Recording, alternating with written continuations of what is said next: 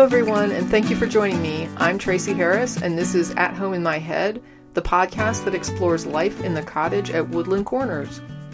Today's episode is part of a multi part series titled Perspectives on Death that examines my experiences with death both as a religious person and later in my secular life. I'll be explaining the ways in which death has impacted me and perhaps touch on some responses and reactions that may resonate or offer alternatives to the experiences others may have had. This series mirrors articles from the At Home in My Head blog.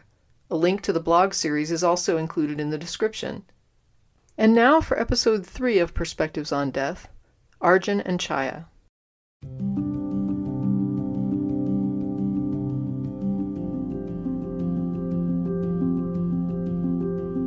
Eric and I were invited to Tony and Brian's for dinner with another couple, Argen and Chaia. They had come from India to Pennsylvania, where Argen was attending graduate school with Brian and Eric. It was the first time I'd lived anywhere with real seasons, or even just snow. I remember the slush on the road mixed with salt covering my windshield until I couldn't see. I remember learning that using windshield wipers to clean it while driving can add a layer of frozen wiper fluid over an already filthy windshield. I learned that alternators don't last long in cold conditions. I learned there's no such thing as driving on ice.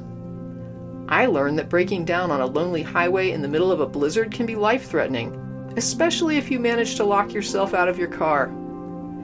I learned the value of snowshoes when I tried to walk across a deep snowbank. I learned that snow and ice can add weight to a roof sufficient to collapse a building. I learned some of the specific ways that winter can be deadly and dangerous. I also saw how beautiful it can be to wake up to a fresh blanket of snow covering the world.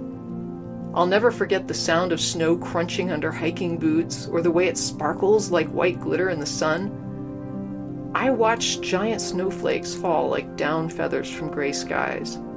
I watched artists carving huge blocks of ice into dragons. I found out that making a good snowball requires a lot of packing, and that an antenna ornament can help you find your car after a snowstorm turns a parking lot into lines of identical white lumps. Winter, for all its inconvenience, carried with it a silent, pristine stillness that felt ashamed to disturb. Even bundled up, we were nearly frozen by the time Tony invited us in. Argen and Chaia were already inside having drinks with Brian. Eric knew Argen from school. I'd never met him. Alternatively, I had met Chaia, but Eric hadn't. A few weeks prior, Tony had called to invite me to join her and Chaia for shopping in the square. The change of scenery was fun. Chaia was thin, with pixie hair. She was slightly taller than me, but her quiet personality made her seem somehow tiny. After a full leisurely afternoon with her, I still had no impression of who she really was. The only fact about her situation that stood out to me was that her marriage to Argen was arranged. I'd never met a couple in an arranged marriage, and I wondered to myself about the dynamic. As far as Argen, everything I'd heard about him was positive. No one had an unkind thing to say. Tony, Brian, Eric, all described Argen as the type of person everybody loves, an all around great guy. I shook Argen's hand when I met him. I was genuinely impressed. I liked him. He had a great sense of humor, and he had us laughing the entire evening. I also noticed Chaia was a different person around him. She was more animated. Together, there was a joy about them. As soon as I saw them, they made sense as a couple. The six of us played competitive couples party games like Password. Argen and Chaia dominated all of it. Completely connected and unbeatable. They'd guess answers from clues no one else in the room could even believe. We joked they must be using some code. The rest of us never had a chance. I hadn't expected such a great couple to come out of an arranged marriage, although they were the first couple in an arranged marriage I'd ever met. The evening was a success. Eric and I left feeling well fed, entertained, happy, and satisfied. It was exactly the sort of night Tony had a knack for orchestrating. Eric and I walked the several blocks to our apartment through the evening snow flurries. The next day was a work day, a normal day. At least normal was how it started. I worked at an all seasons resort in a two person department located in the attic of a converted farmhouse. I was assistant to the marketing manager who sat behind a large wooden desk on the other side of a clear glass partition. A large block of ice had accumulated outside our only window until we could only see out one side. We often speculated about how long maintenance would allow it to accumulate. I still remember the day they showed up on the roof to break it up and remove it. Our department fielded anything to do with marketing the resort, including requests for donations or sponsorships. So I thought nothing of it when a phone call came through. When I picked it up, though, it wasn't a work call at all. It was Eric. Argen is dead. I stood for a moment processing his words. What? Argen is dead. What do you mean dead? What are you talking about? Eric went on to explain that Chaia's cousin was visiting. The three of them had decided to go out for some reason.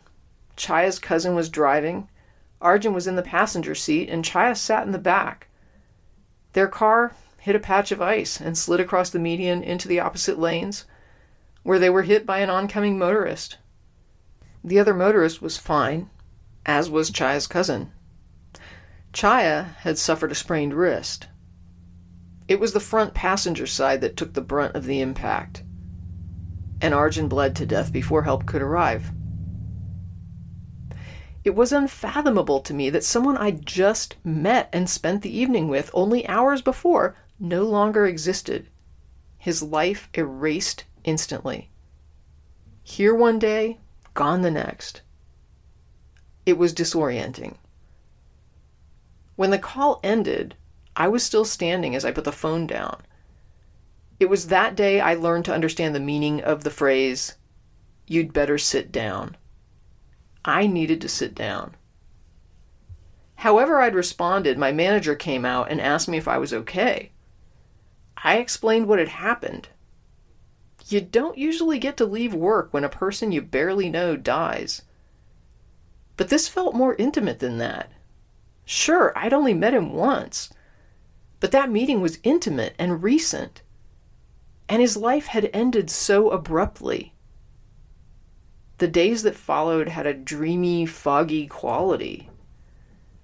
Since their families were in India, it would take a few days for them to get to Pennsylvania. I heard through friends that Chaia was inconsolable. She refused to see all but a few people. Some of their friends set up a rotating round the clock watch for her to make sure that she was never alone, even though she spent all her time in her room. Since I barely knew her, I wasn't involved, but it only added to the weird context. Should I be involved? I barely knew her, but I was with her the last night her husband was alive. It felt like it counted for something. I was just an acquaintance, I wasn't close to them but I'd participated in part of their lives that would always be significant the last night they ever spent together. The families finally arrived and collected Chaia and Argen's body, and she went back to India. And it was probably a few months after that that Tony told me some friends had tried to call and check up on her. When she heard the voices from Pittsburgh, she burst into sobs and handed off the phone to someone else. That was the last I heard of her. The main impact on me was overwhelming guilt. It was an injustice that Argen died in a foreign country, thousands of miles from his family and lifetime friends. He died surrounded by people who barely knew him. He spent his last night on Earth in an intimate setting with five other people, including me, a total stranger. I had no right to that literal seat at the table. Argen should have spent his last night with those he loved best, those closest to him, those who knew him his whole life and who loved him in a way I would never have a chance to even understand. Being with someone their last night on earth is a privilege reserved for those who have earned it, not for some random stranger who just met them and who now will never see them again. I knew nothing significant about Argen's life, his past, his future, his dreams, his aspirations. I was no one to him. And there was no way for me to take what I'd been given and present it to his friends and family who honestly deserved it, the most important people in his life. It still feels like an injustice, although the guilt has subsided. It reminds me of a quote Nothing is as far away as one minute ago. The past is set in stone. There's no retrieving it, there's no erasing it, no fixing it. Whatever should have been or might have been, whatever the consequences, it is what it is. The only thing that changes is our perspective.